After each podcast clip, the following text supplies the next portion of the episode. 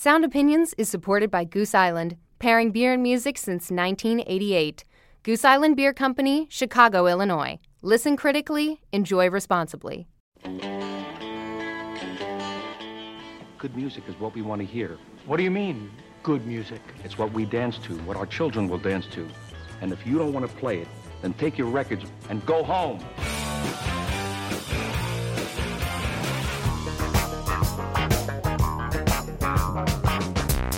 You have a band? Good or bad? It's a great band. It's a bad band. It's like pizza, baby. It's good no matter what. There's music in the air.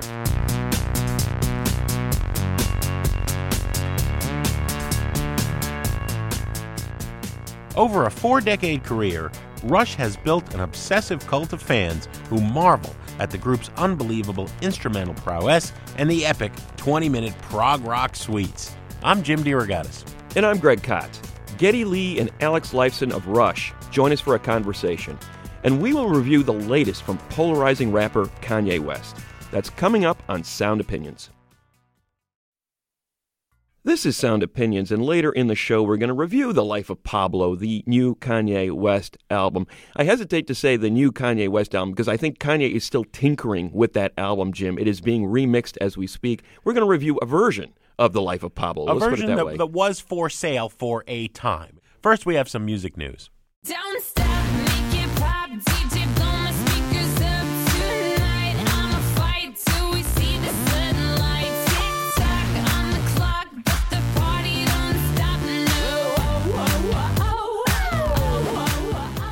Greg, that's a little bit of TikTok, the huge hit single from a few years ago by Kesha. Free Kesha is the rallying cry many people are now uh, trumpeting. Hashtag Free Kesha from her decade long recording contract with Sony Music.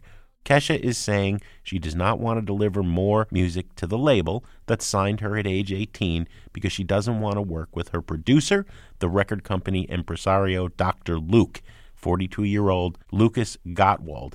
She has said in a lawsuit that is ongoing that Dr. Luke sexually, physically, verbally, and emotionally abused her. That's the new twist here.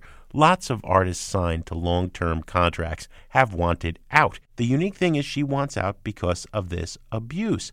Dr. Luke has denied all the charges Kesha has made. You have in recent weeks a lot of superstar female musicians rallying to her side. In fact, Taylor Swift has donated $250,000 to Kesha to, quote, help with any of her financial needs during this trying time. Justice Shirley Werner Kornreich denied a motion by Kesha and her attorneys asking that the contract be dismissed. This is just recently. This is what's really setting off the firestorm. Said the judge, you're asking the court to decimate a contract that was heavily negotiated and typical for the recording industry. That is not praise, mm. right? We know the recording industry has a horrible history, more than half a century long, of tying artists up forever and constraining them creatively. Rarely has it been a case where a woman has said, I'm being abused by this person that you're forcing me to work with. Some people are saying that Sony's getting so much bad publicity here, they're going to settle with her and let her go. Other people, more cynical people who know the way the music industry works, say the music industry never backs down on a contract and it would set a bad precedent to do so. But in the court of public opinion, people are clearly with Kesha and not with Dr. Luke.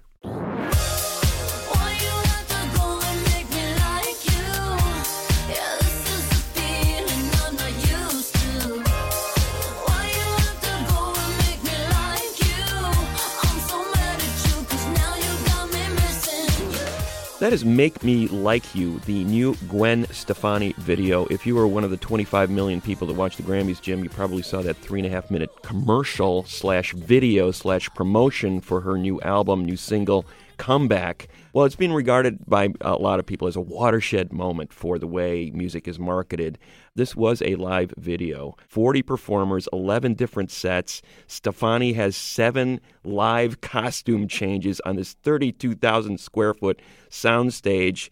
There's people dancing inside this logo of the sponsor of the ad, Target, right? So there's all these big corporations involved here. Target, you've got the creative agency Deutsch, you've got Stefani's Interscope Records label, you've got Azoff Music Management, you know, viewed with 3 billion media impressions according to Target, 2 million plays on Spotify already, 2 million uh, views on Vevo, tying in with this whole yearning by TV for live music events. Let's not give us the canned stuff, give us the real stuff as it's really happening. Give us Grease and the yes, Whiz. absolutely. But here we're talking about a $12 million promotion budget. This is like a throwback to the days when they were spending $100 million on videos in the 90s. A lot of people are saying, watershed moment. I don't think it's one at all. To me, it's more of a throwback moment to the way things used to be done back in the 90s. We're going to find out in March when Stefani's new album, This Is What the Truth Feels Like, actually comes out.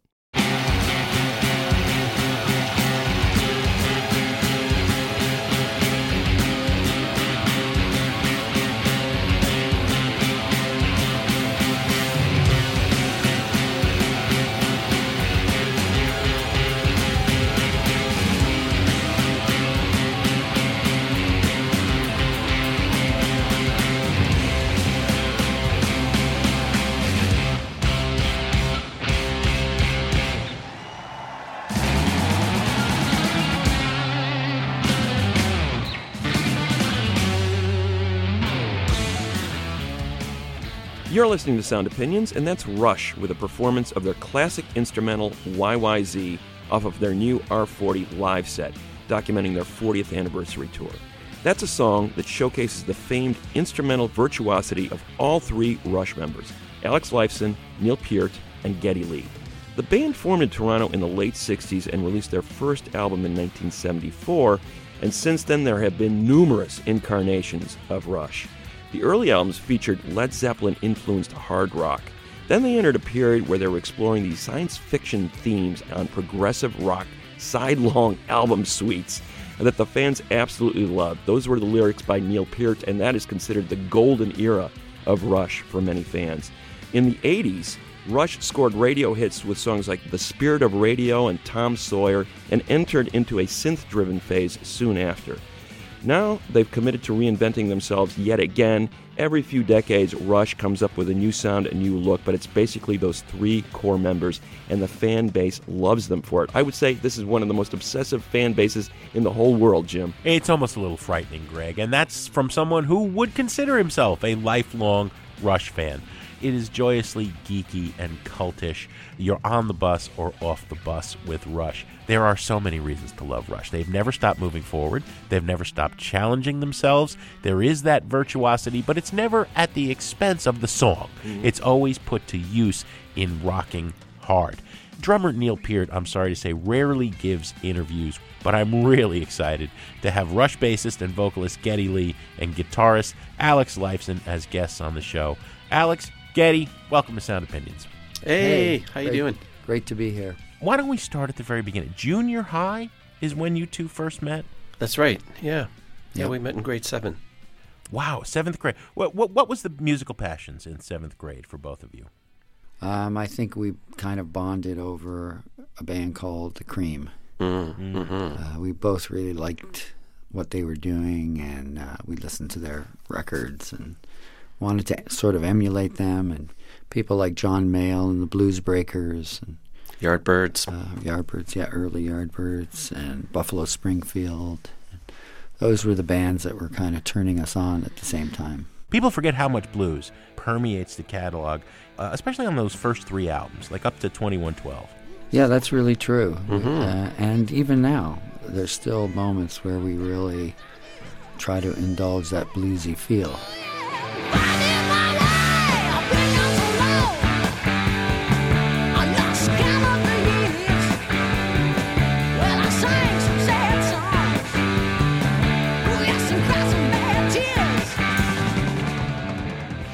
But we're so restless as players and as writers, particularly me, that sometimes those uh, influences get kind of buried under all the time changes and all the the, The complexities. you know, the techno, uh, you know, abilities that you have in terms of uh, editing your music together now.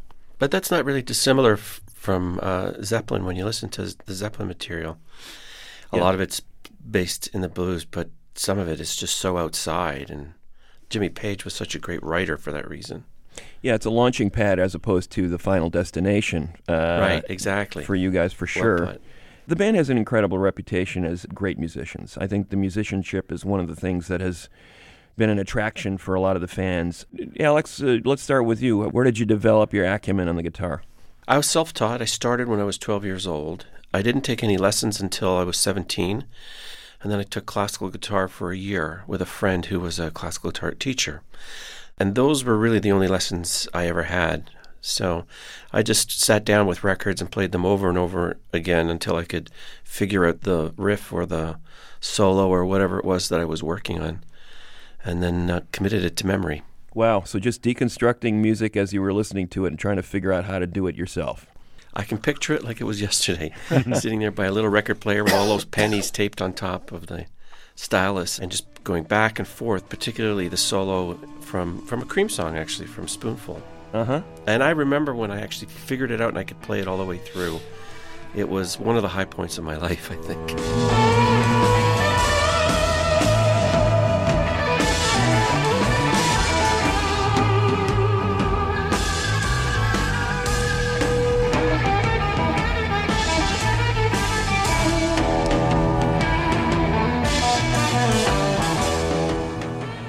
Geddy, what about you? Pretty much the same story. I was self-taught around the same age, and uh, originally started on uh, six-string guitar. The group of basement guys I was jamming with needed a bass player, so they voted me as the bass player. I had to go buy one, find one. Were you happy Uh, about that? Were you happy about saying, okay, kid, I know you play guitar, but now you're going to play bass? Yeah, Actually, I was. I was kind of excited at the idea of learning that instrument. And once I started playing it, once I begged my mother for the money to go buy a, an instrument, mm-hmm. I really fell in love with it pretty quickly. You know, as Alex said, I started learning all these great songs by the Cream and other people, and I quickly found that it was something I was quite good at, and that, of course, at that age makes you feel good that there's something you can do pretty well.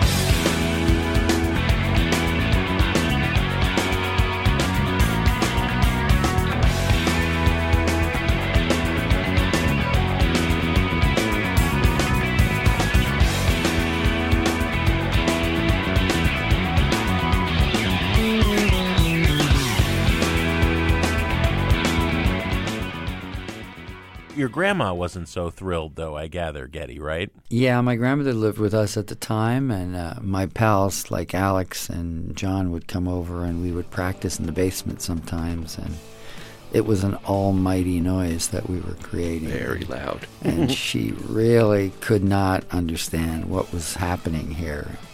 She was very upset. you know, this woman survived the Holocaust. She was an incredible woman. She had to survive all that just to face the horrible noise we were making.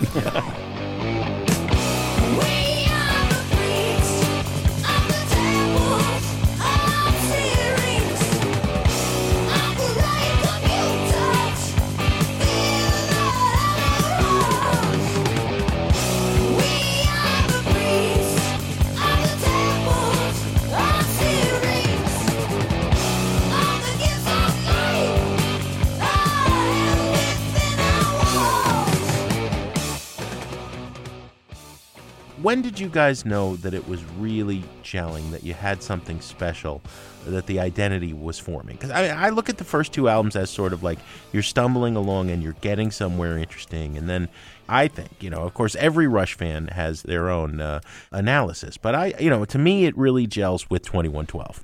Yeah, I would say that that's accurate. I, but I would say the weirdness of Caress of Steel was a really important stepping stone to 2112 Mm. Because when we attempted that kind of failed sidelong experiment with the Fountain of Lamneth, after time we saw that there was a lot wrong with that. And uh, when we set out to make 2112, it was, you know, to, to get it right. So, you know, I've often said this, and I really believe it's true. You have to fail in order to succeed. And Caress of Steel was super important for that reason.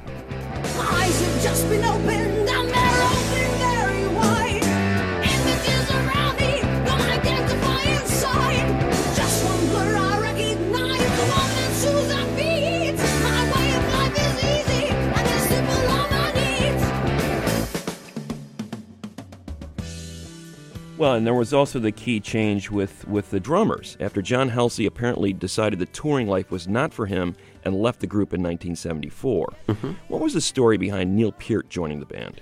Well, he came to audition. We auditioned three drummers at the time, and Neil was the second drummer. Here's this tall, lanky guy with very short hair. He looked very nerdy, totally uncool. And Ged and I, of course, were in our velvet pants and platform shoes, and we were the epitome of cool. And I remember thinking, "Oh my God, this guy's never going to fit in our band, looking like this." And he set up his drums, and there were a set of Rogers drums, and they were very small, like small toms, a small kick drum, and they looked very unusual with this big, tall, lanky guy. But once he got behind the kit and started playing, we were both just so blown away.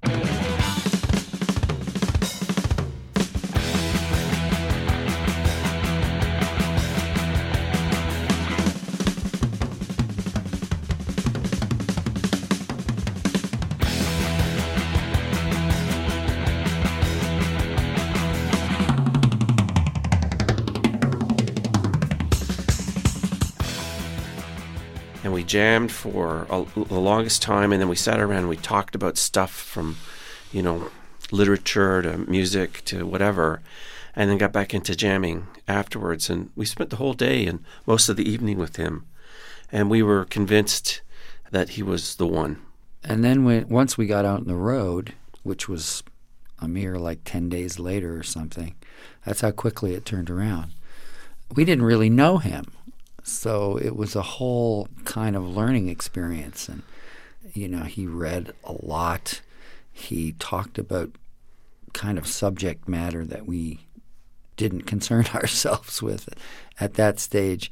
And so he, it turned out he was a much more interesting character than we had bargained for. And there was a whole period of getting to know each other. And that's when we got the idea that, hmm, this verbose fellow might be able to write our lyrics. Did, did you ever think back of like if we had hired the other guy, one of the other two guys, how different Rush would have been? Yeah, we probably wouldn't be having this conversation. no conversation. i'd be Yeah. i'd be doing the plumbing in your house I love that. You you do tell the story, Alex, that your dad really wanted you to be a plumber. In fact, he'd sometimes pick you up at the bars, right, and take you. Oh on- yeah, I'd come out from the bar, and he'd pick me up at 1.30, standing out in the street, and I would go and work with him till I don't know seven or eight in the morning. Oh, wow. And then he would take me home, and then he would go to work at his other job. Uh, he he usually had two or three jobs. My father was a very hard worker, but he always thought that the music was not a very dependable uh, life, and that very few people make it, and that I should have something to fall back on. And plumbing was. You can make good money from plumbing. I'm telling you. I have the. It's in my name, the business. I put it in your name just in case. so, so I, I, I'm thinking about it. You know, I'm still there I for you if you uh, want it. I, I like to, you know, I like to be busy and get my old gangly wrench out and get at it.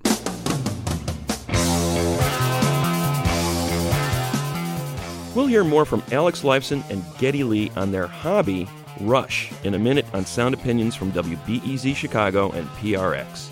Then we'll review the new album from hip hop superstar Kanye West.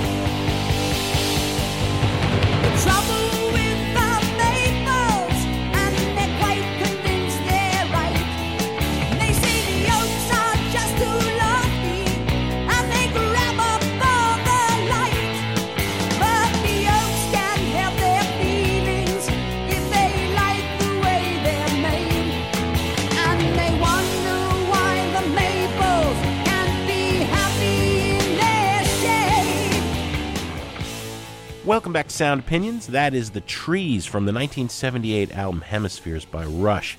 We're joined this week by Rush guitarist Alex Lifeson and bassist and vocalist Geddy Lee. The third member of this long running Canadian trio is, of course, the virtuosic drummer Neil Peart, who also writes the bulk of the lyrics, but sadly generally avoids interviews. Rush recently celebrated its 40th anniversary with a tour and a box set called R40 Live. Now, every Rush fan has a different opinion about what the band's best album is.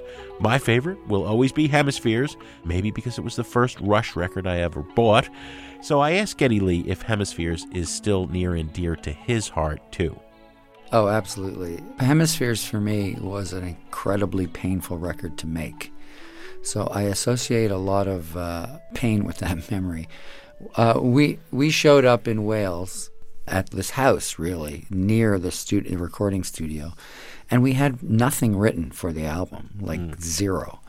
And we holed up there for you know weeks, writing this record from scratch. And it was very intense and the music was very complex and very difficult to play. But of course we loved it. And when we moved over to the proper recording studio it was really hard to record it because of how complicated it was to play. And so we finally we had really high ideals right we wanted to record everything in one take beginning to end you know 12 minutes of uninterrupted one take but that didn't it didn't work out that way. We kind of had to divide it into three parts and glue them together, kind of thing. And then further, after like three, I guess it was about three months in the country, in the Welsh countryside, we moved to London to do the vocals. And when I went in to do the vocals, I'd realized that I hadn't really considered the key that all these things were in. And for me to sing them, it was one thing to, to, to write them and you're not singing full out, you know, you're kind of singing the melodies in, in rehearsal going, yeah, no, no, no, no, I can do this. Yeah, that'll be, that'll work. And then when you actually have the finished record and you're trying to sing to it, I realized I had to sing even higher than I had ever Yeah. sung Yeah. So it was two excruciating weeks for me of hitting all those notes and getting them right.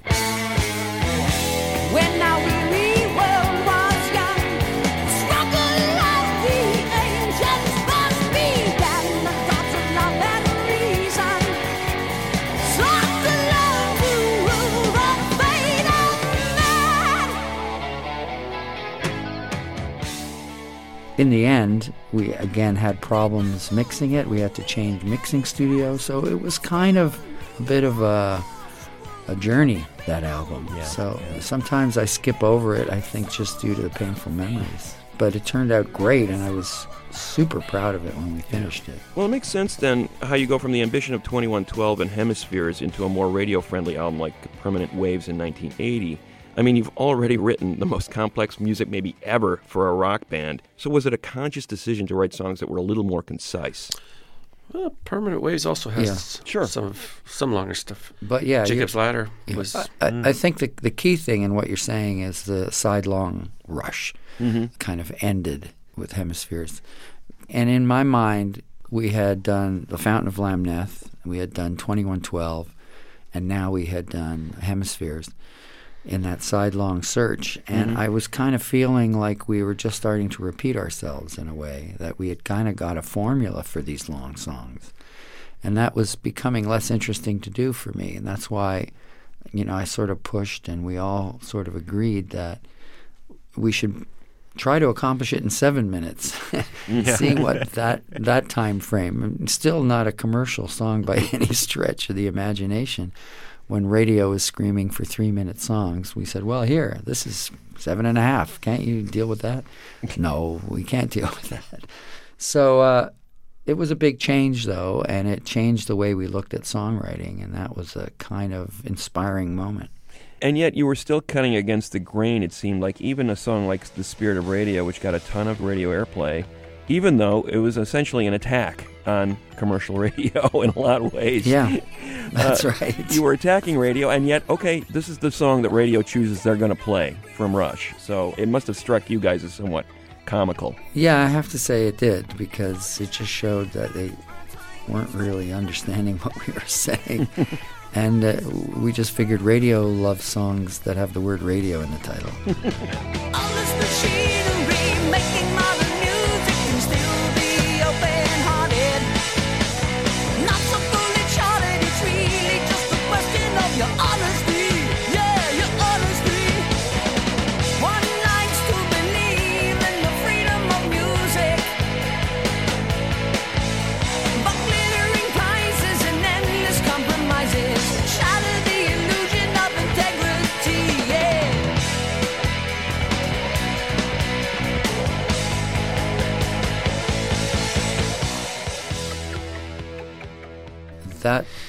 Was a kind of success we had never really had before.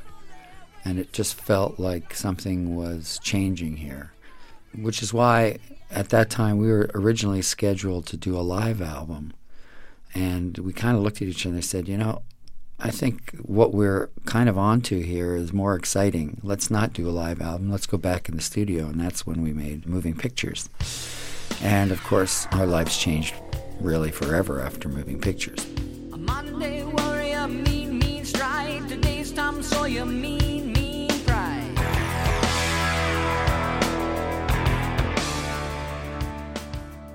We talk about the way radio stations seem to miss what the lyrics to Spirit of Radio were really about. But that's a chronic problem throughout Rush's history. People ascribe lots of meanings and theories to Neil's lyrics that may not have anything to do with what the band intended. Do you ever sit back and say, What the heck? Now Rand Paul, you know, a candidate for Yeah. president of the United States, is quoting the trees? What is that about? Mm-hmm. I know it's strange the influence that these songs have had on a variety of people from walks of life. And it's true what you say. Some people have very different ideas of what we're saying than what we are intending to say. And, you know, sometimes that's a great thing in the fact that there's a universality in the lyric that allows you to interpret it in your own way according to your own sensibility. But mm. it does come back to haunt you sometimes. Well, Geddy, was it important to you to talk to Neil and say, hey, what are you getting at here? So that you could understand it as you were singing it, or, or was that not important? Oh, it's incredibly important, and sometimes we can't agree, mm-hmm. and the song doesn't get written. He's an incredible songwriting partner and has learned over the years to be more and more generous and less and less insistent on something being used. He's acutely aware of the difficulty that I have singing some of those lyrics, and he will do really almost anything to make my life easier and give me the ability to put more emotion and more tunefulness into the melodies that I have to write.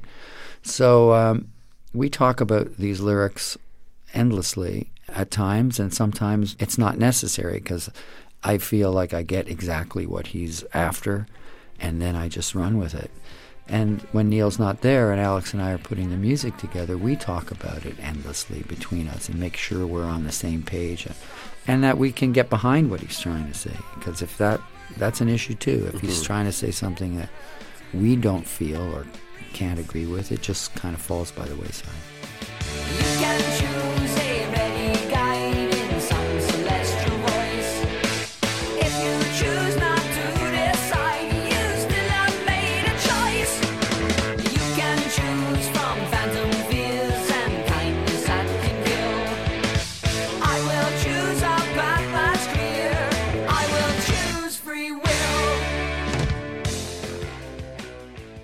And yet, Alex, I've read both of you and Geddy say that never a real fight in 40 years. Not to the point of like people actively screaming and yelling and being furious at each other. No, I don't recall any time like that. There have been times where we've been feeling pressure for one reason or another, you know, often external to what the band is. And really, from my experience, you know, my, my brothers come and help me. It's been a remarkable relationship that we've had working, laughing, living, lots of ups and downs, but we've always maintained a very strong bond and friendship throughout. And I think it really comes down to having respect for each other. And yelling and screaming is never a really good way to get anything done. Yeah, that's our Canadianness. working out there. Sorry.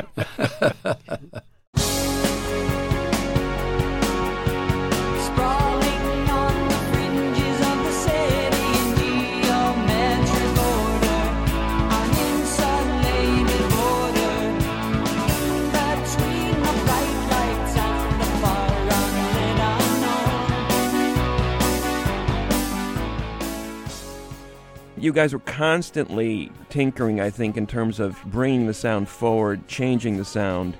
And then you enter in a third phase here in the 80s where you started incorporating more synths. Your fans would say, well, Alex's guitar style changed and, you know, he adapted to different textures and different atmospheres. And Geddy wasn't doing enough in the band playing bass and singing vocals. He had to throw in keyboards on top of that. So Oh, and his voice changed. No, there are people who still won't forgive him for changing his voice. So you're That's you're right. throwing a lot of curveballs at, at your fans who like maybe loved a certain album and they go, wait a minute, this doesn't sound like X, Y, or Z record.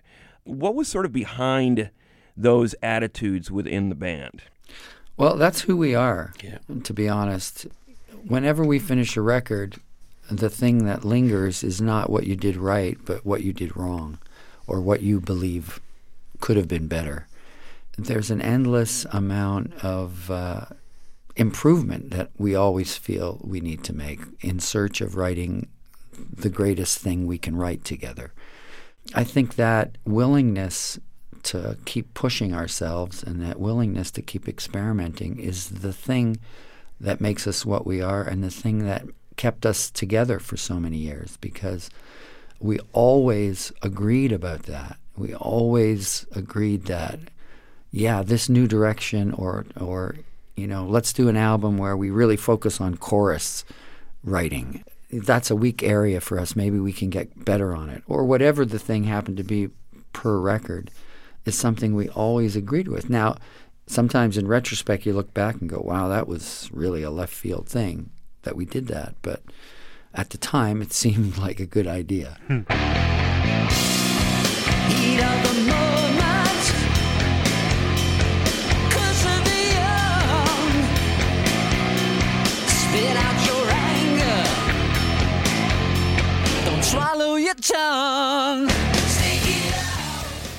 you know, we're talking about reinventions again in the 90s. You know, alternative rock is ascendant. Let's challenge what Rush is again, right? Roll the Bones, Counterparts.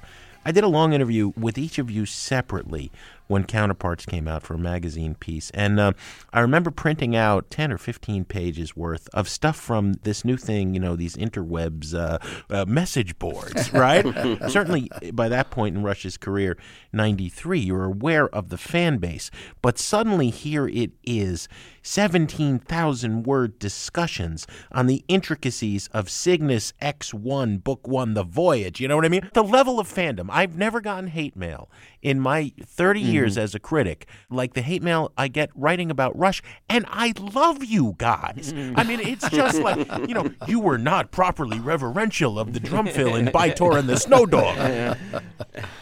Yeah, our fan base is unbelievable. And let's give credit where credit's due. The fact that they have shared that adventurous spirit that seems to be part of what we are has always kept an audience out there waiting for our new releases.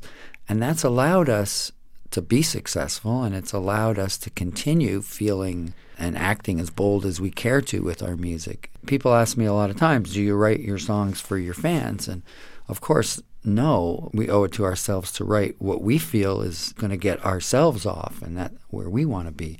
But having said that, of course we say that with the knowledge that they're out there and they're they're interested in what we're up to and you know you have some sort of confidence that they're going to find something about what your new release is all about and they're going to find that interesting It's interesting too because they seem to your hardcore fans swim with the tide in terms of what you are guys are up to. And it seems like you're always testing them in some way.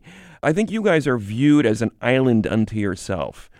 But it also seems like Rush listens to what's going on in the world around them musically and is picking and choosing things that they feel that they can play with.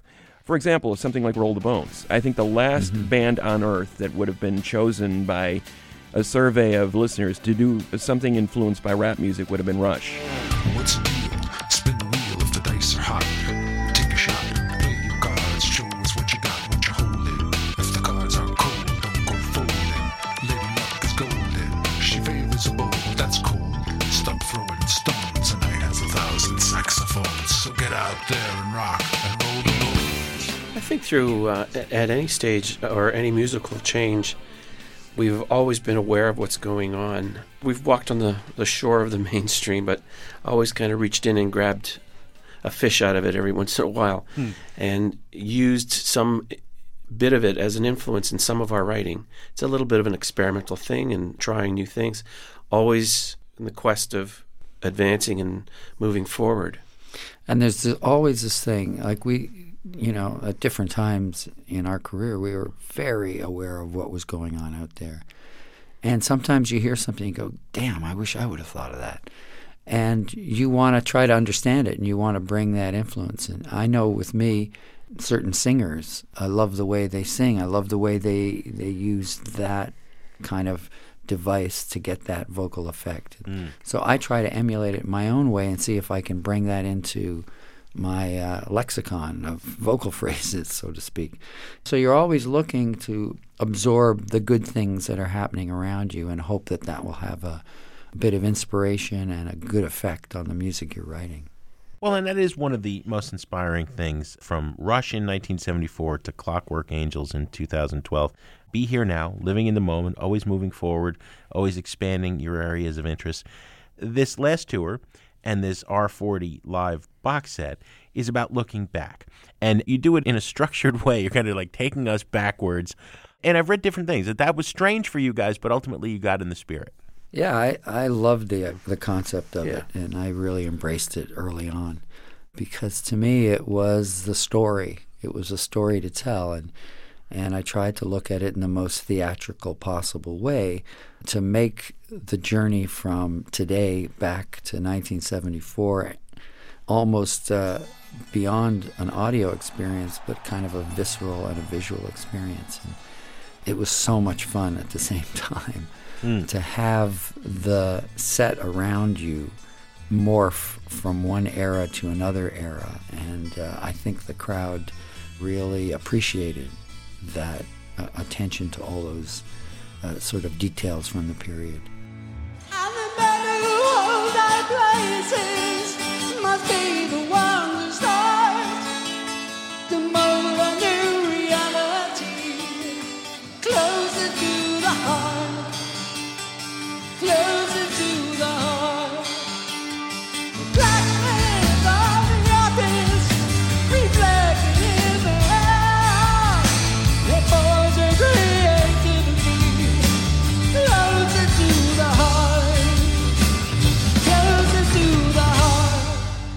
Can I ask you guys a sociological question?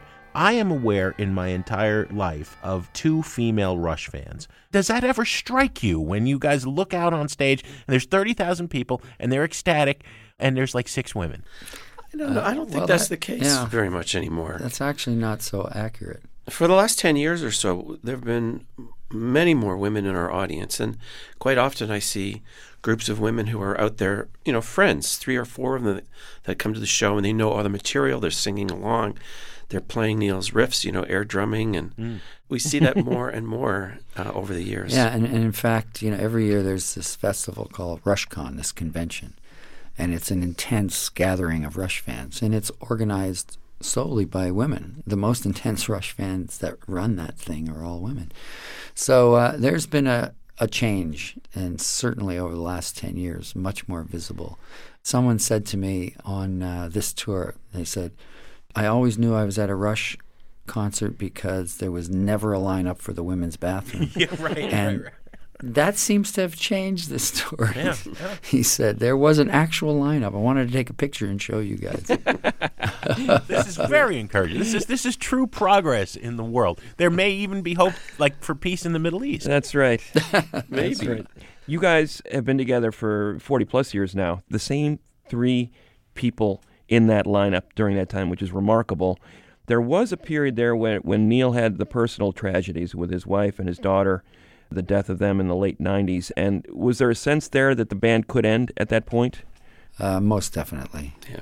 Um, I think Al and I talked about it so many times, and we realized that this was probably the end.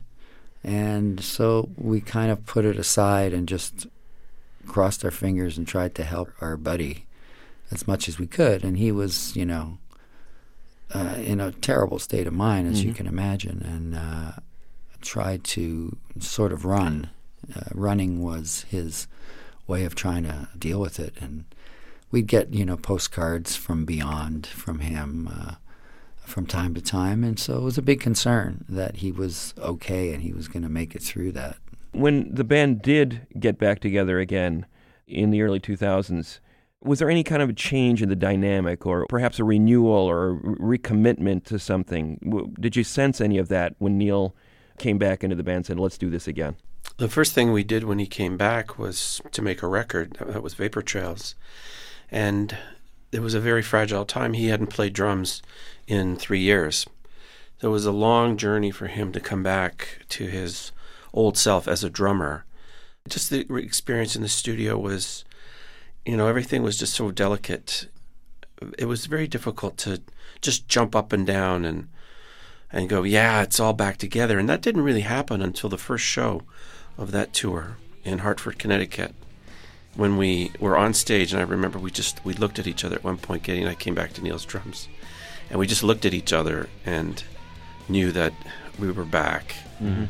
and we could move forward from that point on. It was a a very palpable moment. Celebrate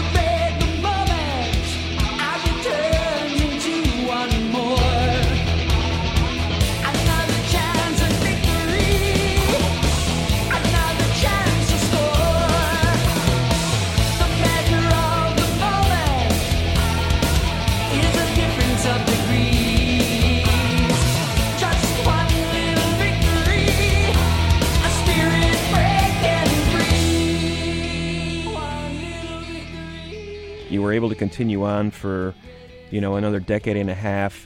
Now, Alex, I know you've been quoted as saying that, hey, it looks like the band may be dialing it down a little bit. Could you clarify for fans how you're looking at the near future with Rush?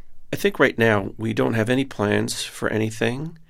Keep in mind that we had a year and a half off after the Clockwork Angels tour. We didn't talk about anything to do with the band in a year and a half. So I think we're just in a stage now where we're just kind of taking some time, reconnecting with our families and friends, and uh, pursuing some other interests and having some fun, really.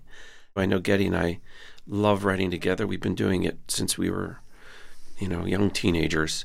And uh, I'd like to think that we'll do it until we're very old men Mhm. instead of just mostly old men. yeah, I think for Neil, it's become too hard.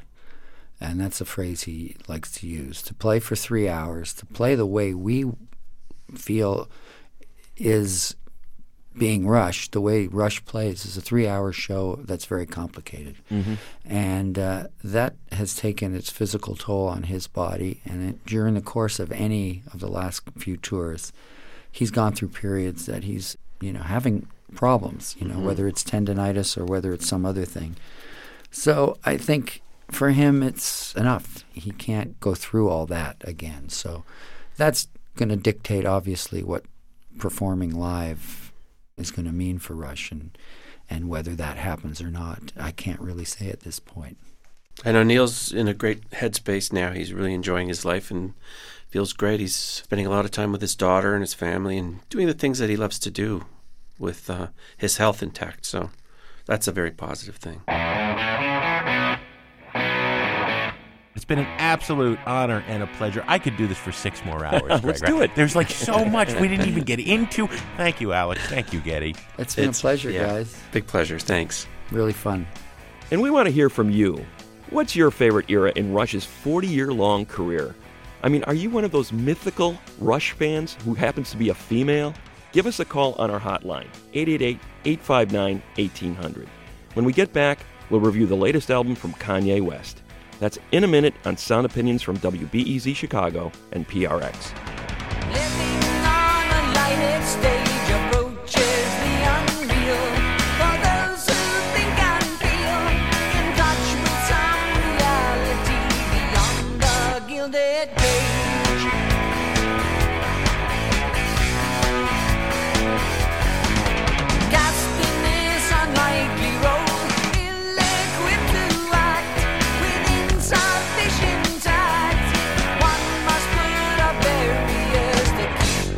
Keep oneself intact.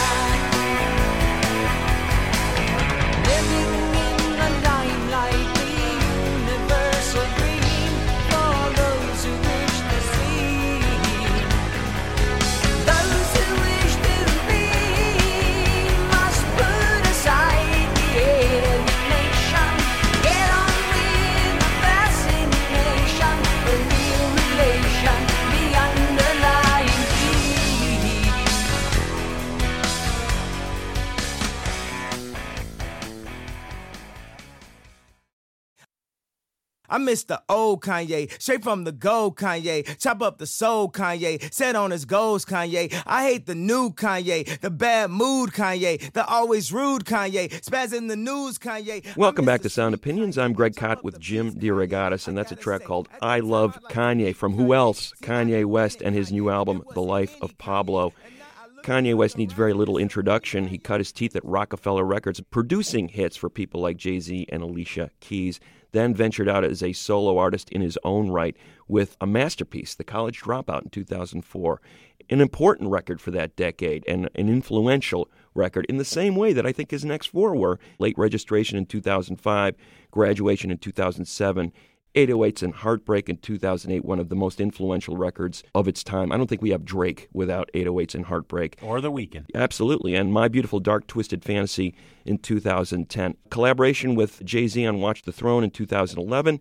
His most abrasive record to date with Yeezus in 2013. And now another controversial work, The Life of Pablo, a record that seems to have been in, in the making forever. Kanye tweeting about it, tinkering with it, changing the title, it seemed, every week, changing the track listing, the sequencing, the mixing of the record, to the point where he had this big rollout event at Madison Square Garden, a live presentation of what he said was the finished recorded product. Complete with this fashion show and theatrical presentation. And here he was going to roll out the album immediately after. Well, he didn't. He pulled it back, started tinkering with it some more. Finally, that weekend, he released the record, but now we're finding out that he's playing with it even now, changing some of the tracks and the way they sound. Here is a track from that version of The Life of Pablo, Ultra Light Beam from Kanye West on Sound Opinions. I'm trying to keep my faith. We on a ultralight beam. We on a ultralight beam. This is a God dream. This is a God dream. This is everything. This is everything. Deliver us serenity. Deliver us peace. Deliver us love. And we know we need it.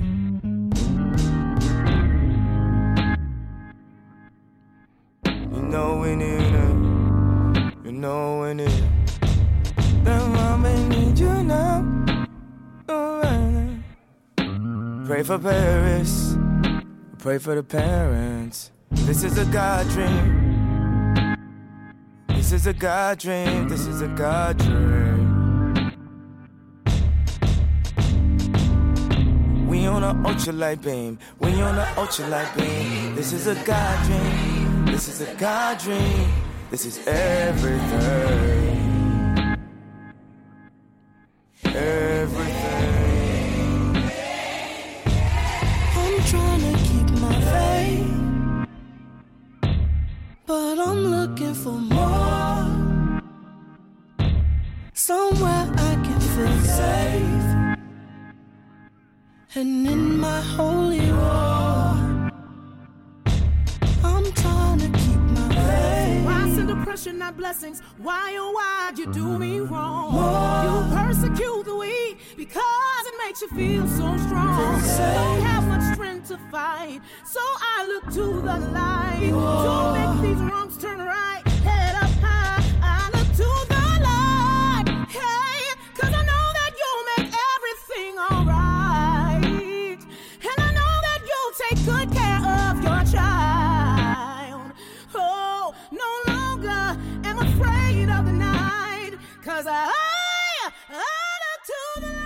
That is Ultra Light Beam from Kanye West's seventh studio album, The Life of Pablo.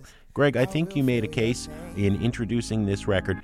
The man is musically a genius. It has become very hard to say that sentence with a straight face because his outside antics are so loud, so distracting, and so obnoxious that we can't hear him for who he is. Listen, all of you naysayers out there, John Lennon could be a jerk and he was a genius. Those two things, when we're talking about the art, have nothing to do with the behavior. I think musically, this album sums up all of his many incarnations and evolutions before. Some of that Dusty's chopping soul of the early days, some of the lushness of late registration, heavier on the gospel this mm. time, some of the groundbreaking minimalism of 808s and heartbreak. We even have some of the abrasive industrial techno Kanye of the last album, Yeezus, when he previously took on women in a sometimes negative light. It was within the context of This Woman Broke My Heart, just like a century of blues and country musicians mm-hmm. before him. And then ultimately, the, the blame would come back on himself. I failed here. What is so troubling here is the misogyny. It's not a new low in hip hop. We complain about this often. It's a new low for Kanye, where he's talking about impregnating a woman basically for the thrills of it. I, I'm struggling here because I can't really tell you what he's talking about because so much of it is so vulgar and filled with hate. You've probably heard about his diss of Taylor Swift. There's a joke to be made mm. about his infamous bum rush at the MTV Video Music Awards about Taylor Swift, but it's only funny if he makes it at his own expense, and that's not what he says here. I think he is such a groundbreaker, you have to at least sample this record, try it, listen to it, but don't give it your money. Yeah, I'm disappointed in this record, Jim, for a number of reasons. The ones you mentioned, you know, the misogyny on this record, it's so unbecoming of Kanye. He's got to be aware enough. He's a smart guy, he knows what he's doing. Just these rants, this, this anger that is still lingering over these past relationships that he's had. Why are we picking on these people still to this day? And, you know, you mentioned the musical aspect of the record. I love Kanye because of his music, and I find on this record there's a lot of filler. It does feel like a work in progress because he never finished it. I think he's put pushing our buttons intentionally. There's something up here, Kanye. I don't I haven't quite figured this record out. Maybe it'll come clear when you finally remix this record a hundred times and release it officially, you know, six months from now. But for right now, I admit I do not get this record, This is and I don't like it. Do, do you think I, I, I wrote about it and I said this is the the hip hop equivalent of Donald Trump?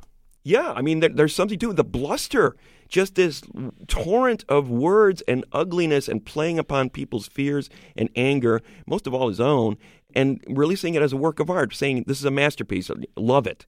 I don't think it is one. It's a trash record for me.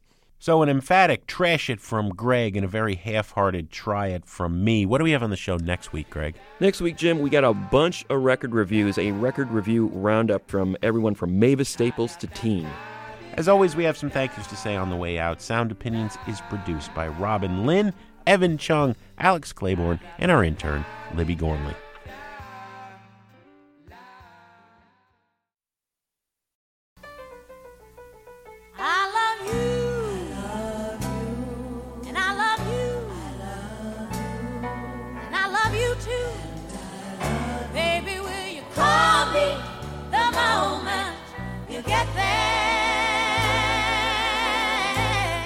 On Sound Opinions, everyone's a critic.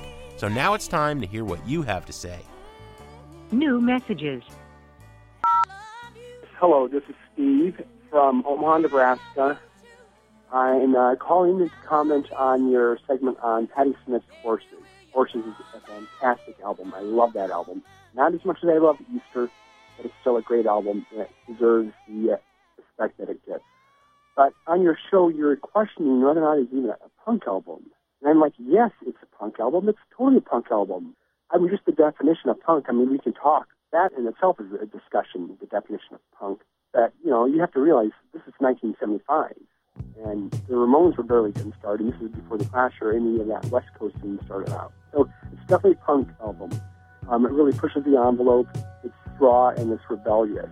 It really um, it thinks outside of the box musically. And I mean that in itself is an element of punk rock. The wall is high, the black bond, the baby in my arms in her swaddling clothes and under the sun.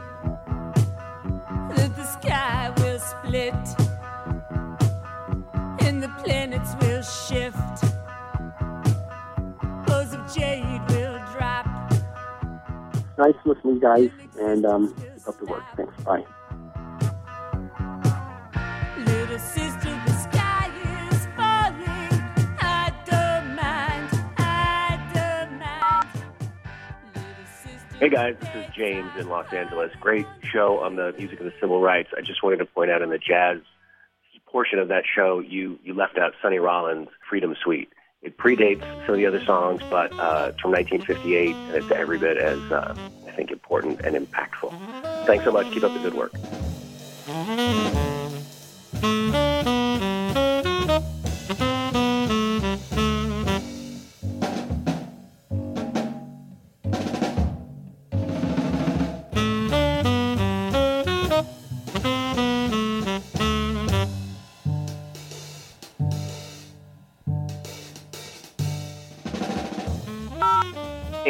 Greg, this is Jason Manley calling, a public school teacher in Murfreesboro, Tennessee.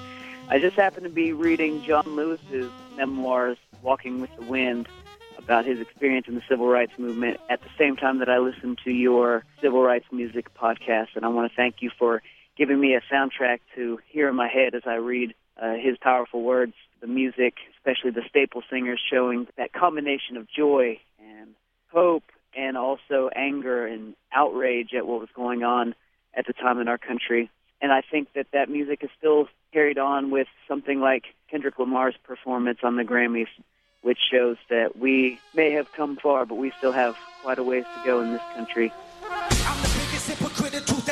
Biggest hypocrite in 2015. Once I finish this, if you listen, then sure you will agree. Been feeling this way since I was 16. Come to my senses. You never liked this anyway. Pump your friendship, I meant it.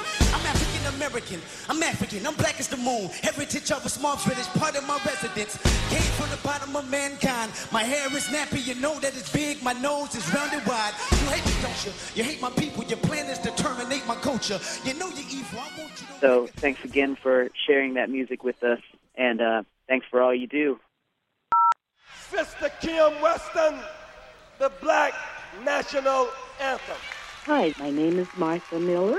Just want to tell you I've enjoyed the program today on the civil rights music and the national anthem. I will be 81 Tuesday, the 23rd of February, and I can remember learning that song when I was a little girl. My dad taught it to us. So thank you again. I enjoyed that. Till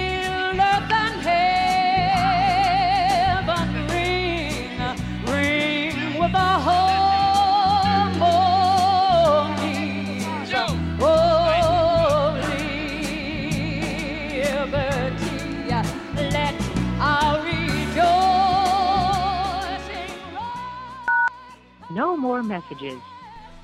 To share your opinions on Sound Opinions, call 888 859 1800. We'll be back next week on Sound Opinions from WBEZ Chicago and distributed by PRX.